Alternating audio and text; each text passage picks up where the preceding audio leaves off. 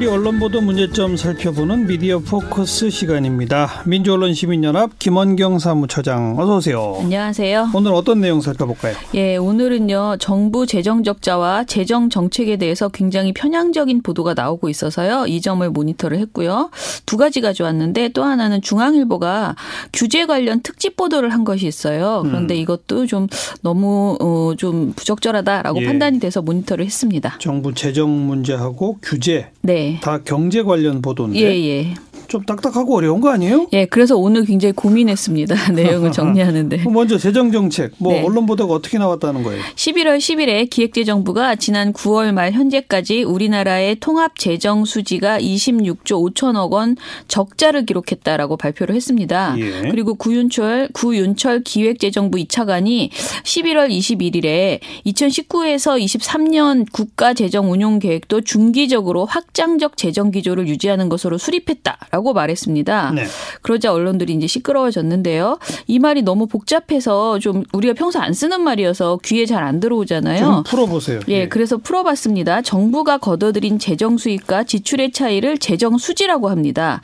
통합 재정 수지라는 것은 그냥 세입 세출 예산뿐 아니라 공공기금까지 함께 이제 합쳐본 것인데요. 예. 그 나라의 재정이 건전하게 운영되었는지를 판단하는데 유용한 지표로 활용되고 있습니다. 예. 아무튼 우리나라의 통합 재 재정, 통합 재정 수지가 9월 말까지 26조 5천억 원 마이너스가 났다라는 겁니다. 어, 그런데 발표가 된 거고. 네. 그런데 네. 이미 마이너스가 났는데 기재부가 국채 발행을 통한 확장 재정 정책을 펼치겠다. 그리고 정부의 지출 규모도 오히려 더 늘리려고 한다라고 발표를 한 것이죠. 예. 우리가 보통 집에서는요 수입에 비해서 지출이 적어서 저축을 많이 하면 살림을 참 잘했다 이렇게 칭찬을 받잖아요. 음. 그런데 국가 살림의 경우에는요 정부가 세금 등으로 확보한 자금을 미리 계획한 대로 잘 사용해서 결산이 됐을 때는 어, 남지도 않고 딱 맞도록 마무리하는 것이 좋다라는 네. 것이 통상적 평가입니다. 예. 우리가 이렇게 알고 있다 보니까 나라 살림이 마이너스가 나면 엄청 걱정스러운 마음이 드는 것이 사실입니다. 그렇죠. 음, 하지만 나라의 경기가 침체되면은요 정부는 경제를 살리기 위해서 적자 재정 정책을 시행하기도 합니다. 음. 다시 말해서 정부가 경기를 활성화 활성화시키기 위해서 어 세금을 인하하고요. 정부의 지출은 오히려 늘리는 거죠. 예, 예. 이렇게 현 정부는 그런 정책을 추진해 보겠다라고 밝힌 겁니다. 그러니까 재정 적자라는 건 어느 나라나 경우에 따라 있는 거고 네네. 네. 그 적자의 폭이 그 나라 전체 경제 규모에 비해서 과도하냐 아니냐를 따지는 그렇죠. 그런 비율도 있고 예, 예. 그런 과도하냐 아니냐 따지는 비율상 우리나라는 아직 안전하다는 안전하다는 평이 정평이 많습니다. 나 있고 네. 뭐 그런데요. 그런데 뭐 그런데 예, 지금 신문사들은 음. 엄청 걱정하는 보도를 내놨습니다. 한국이 마이너스가 됐다라는 네. 건데요. 네. 게다가 이 마이너스 금액이 다릅니다. 기획재정부 3분기 재정 수지 관련 11월 9일 기사 제목들을 제가 읽어볼게요. 네. 경향신문은 1에서 3분기 재정 수지 26조 5천억 원 적자라고 했습니다. 네. 이 금액은 조선일보에서도 정부가 이렇게 발표했다. 제가 아까도 말씀드렸습니다. 네. 분명한 통합 재정 수지 적자 금액입니다. 예. 그런데 조중동 언론과 한국경제, 서울경제는 모두 사상 최대의 재정 적자라고 엄청 부정적인 인상을 주는 키워드를 뽑고요. 음. 금액을 57조로 썼습니다. 26조가 아니라 57조? 네, 제가 제목만 읽어볼게요. 동아일보는 올 들어 재정 적자 57조, 사상 최대. 조선일보는 현금 펑펑 뿌리더니 재정 적자 57조.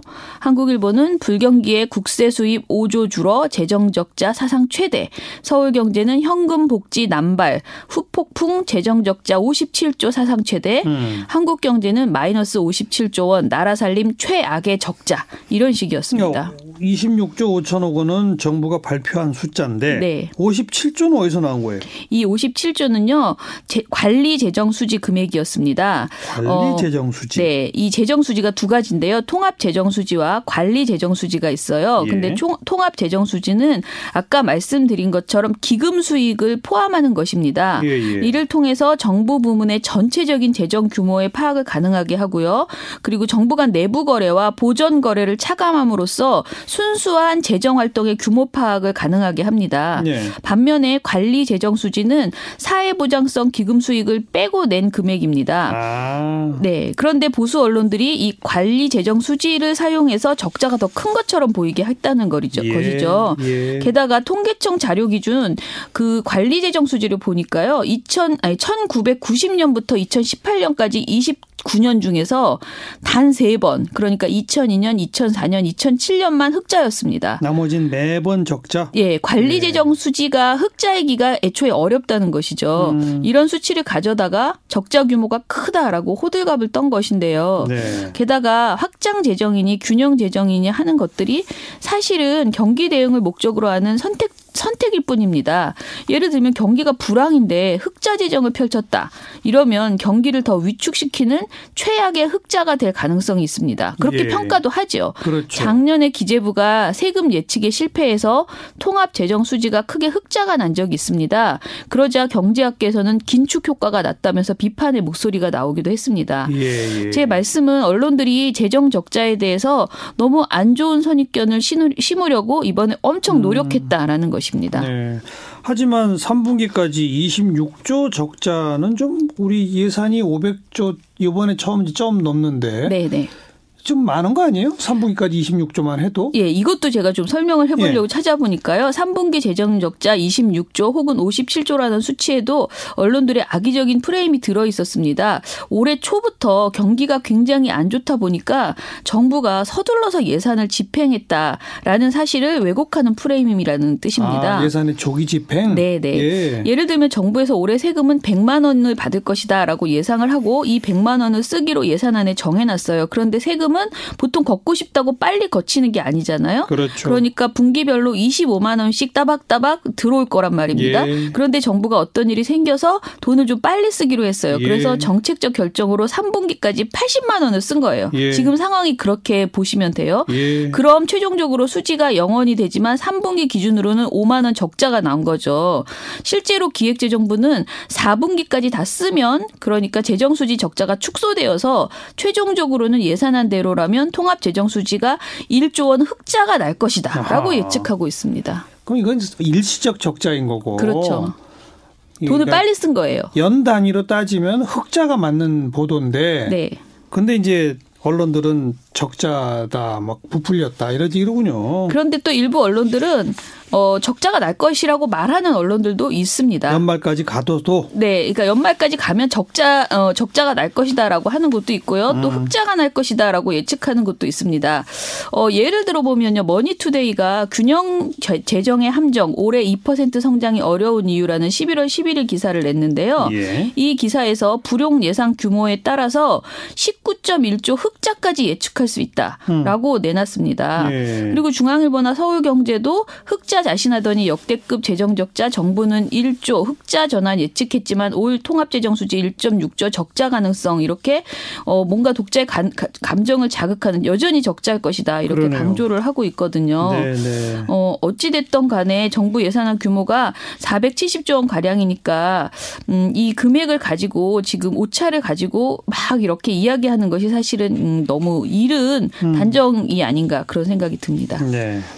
그럼 중앙일보의 규제 관련 특집 기사가 어떤 문제 갖고 있다고요? 어, 중앙일보가요. 전국 경제인 연합 산하의 경제연구소인 한국경제연구원과 같이 낸 기사입니다.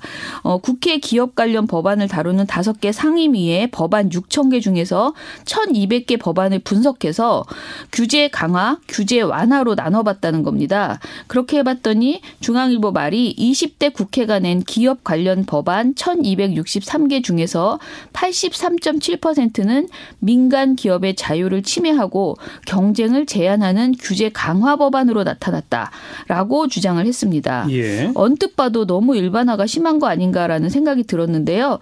그래서 중앙일보와 한경련이 도대체 어떤 법안을 기업을 옥죄는 규제라고 하고 있는지 저희가 예. 세세하게 따져봤습니다. 그래서 어떤 법안들이? 우선 가맹점 최저 수익 보장법이 있는데요. 음. 그동안 가맹점 근접 출점 규제 목소리가 많았지만은 하지만 상권의 특성이 다양해서 거리를 일률적으로 규제할 수가 없으니 사업주들이 가맹점 주들의 최저 수익을 보장하게 해서 자연스럽게 근접 출점 규제 효과를 유도하자라는 취지의 법입니다. 예. 그런데 중앙일보는 여기에 재계 관계자의 말을 빌어서 최저 임금 인상 때문에 소상공인들이 어려워진 걸 민간 기업에 떠넘기는 것이다라고 이렇게 비판했습니다. 예. 음, 좀 적절치 않은 비판으로 보이고요. 음흠. 또 형사 사건 실형이나 집유를 받은 임원의 이사직을 5년 동안 제한하자라는 법안이 있었습니다. 예. 실형을 받은 인사들이 계속 기업을 경영하는 것을 막자는 취지의 법안인데요. 실제로 법제처 논문을 보면 일본이나 영국에서는 특정 법률을 위반한 경우에 자격 제한이 있더라고요. 네. 그런데 중앙일보는 이에 대한 별다른 구체적 이유 없이 이 법이 졸속 입법이다, 과잉 규제다라고 평가를 했습니다. 음. 특히나 요 실형이나 집유받은 임원 제한하는 거는 사회적으로 상당히 칭찬받았던 법률 안 제출인데. 네네. 근데 아무튼 과잉 규제라고 했어요. 아, 알겠고요. 그리고 어, 법안 자체의 논쟁의 여지는 있는데 더 황당한 그런 사례들도 있습니다. 이게 중앙일보가 기업 옥죄는 규제 사례라고 든 표가 있어요. 근데 음. 이 표에 불공정 거래 행위 조사에 국민 참여를 더 늘리는 법안이 있습니다. 이것도 기업 옥죄는 규제로 분류가 되어 있었고요. 음. 가장 어이가 없는 것은 육아휴직 복직 시 휴직 전과 동일 업무 및 동일 임금을 지급해야 한다라는 그 법안에 대해서 기업 옥죄는 규제로 분류가 되어 있었습니다. 예, 예. 그런데 그동안 육아휴직 때문에 경력 단절이 생긴다 이 문제는 중앙일보도 기사에서 꾸준히 지적해 왔던 내용입니다. 음. 그런데 이런 법안 까지 기업 옥죄, 옥죄는 없어져야 할 규제로 꼽았다는 것은 어, 좀 굉장히 어색한 네. 일이죠. 그냥 무조건 그 기업이 만대로 하는 거를 조금이라도 침해하면 그냥 옥죄다, 옥죄다. 그렇게 지금 아. 예, 본 거예요. 예. 그리고 또 기사에서 틀린 부분도 있었는데요. 박재호 민주당 의원이 형법 개정안을 발의했다라고 표에 써 있었어요. 예. 그런데 실제로는 이 법은 개정안이 아니라 기업 범죄 처벌법이라는 새로운 법안을 제출하, 제출한 거예요. 예. 그리고 윤종필 자유한국당 의원이 낸 남녀 고용 평등법 개정안 아까 그 위에 있던 육아휴직 관련된 법안인데요. 예. 이 법안은 새로운 조항이 추가 되는 것처럼 써 있지만은 사실은 이 남녀 고용 평등법의 육아휴직 복직 시 휴직전과 동일 업무 동일 임금 지급은 이전에도 있었습니다. 다만 어. 처벌 조항을 강화하는 벌금이 들어 있는 내용이었습니다. 아, 그런데 음. 완전히 새로운 게 들어간 것처럼 네, 그렇게 보이게 이제 써 놓은 거죠. 네. 어, 이 과정은 아무래도 한국 어, 한경련 자료를 그대로 갖다 쓰면서 기자들이 음. 법안을 일일이 확인을 하지 않은 것으로 보입니다. 네. 한국경제연구원이 전경련 산 하나라고 그랬죠? 네네. 정경련은 재벌들의 연합체이고 그렇죠. 그죠? 네. 그러니까 그쪽 네. 이익을 대변해서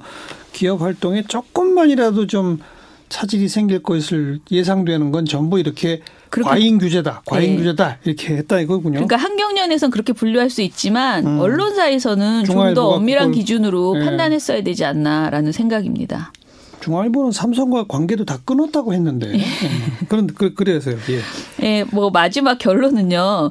저희는 이거를 마오쩌둥식 규제 보도라고 어, 말했는데요. 마오쩌둥? 마오쩌둥의 유명한 일화 중에 마오쩌둥이 저 새는 해로운 새다라고 하면서 참새를 지목했대요. 그랬더니 참새가 곡식 쪼아 먹으니까 네, 예. 사람들이 참새를 다 박멸해 버렸고 예. 참새가 잡아먹던 해충들이 중국을 덮쳐서 3천만 명 이상이 굶어 죽었다는 그런 예. 이야기가 있습니다. 예. 그런데 기본적으로 규제라는 것은 누군가에게는 불이익이 갈 수밖에 없습니다. 기업은 불편하겠죠. 그렇지만 음. 공익을 위해서 우리 사회가 한도를 정하는 것입니다. 그래서 규제는 항상 불편해하는 사람이 있는 반면 규제로 인해 보호받고 이익을 보는 사람들도 있어요. 예. 어, 규제의 효과를 따질 때는 신중한 접근과 균형 있는 시각이 필요한데 언론들이 이렇게 모든 규제를 싸잡아서 기업을 옥죄다라고 하는 것은 너무 기업가들 편만 드는 것이 아니냐라는 네. 그런 지적을 할 수밖에 없습니다. 네. 우리 언론 중에 기업 편이 아닌 노동자 편만 드는 언론이 있나요? 음, 아주 소수 매체, 특정 매체는 있죠. 예. 저는 없는 것 같은데요. 아무래도 광고에서 자유롭지 못한 것도 예, 현실인 것 같습니다. 네. 참. 걱정입니다. 수고하셨어요. 감사합니다. 미디어 포커스였어요. 민주언론 시민연합 김원경 사무처장이었어요.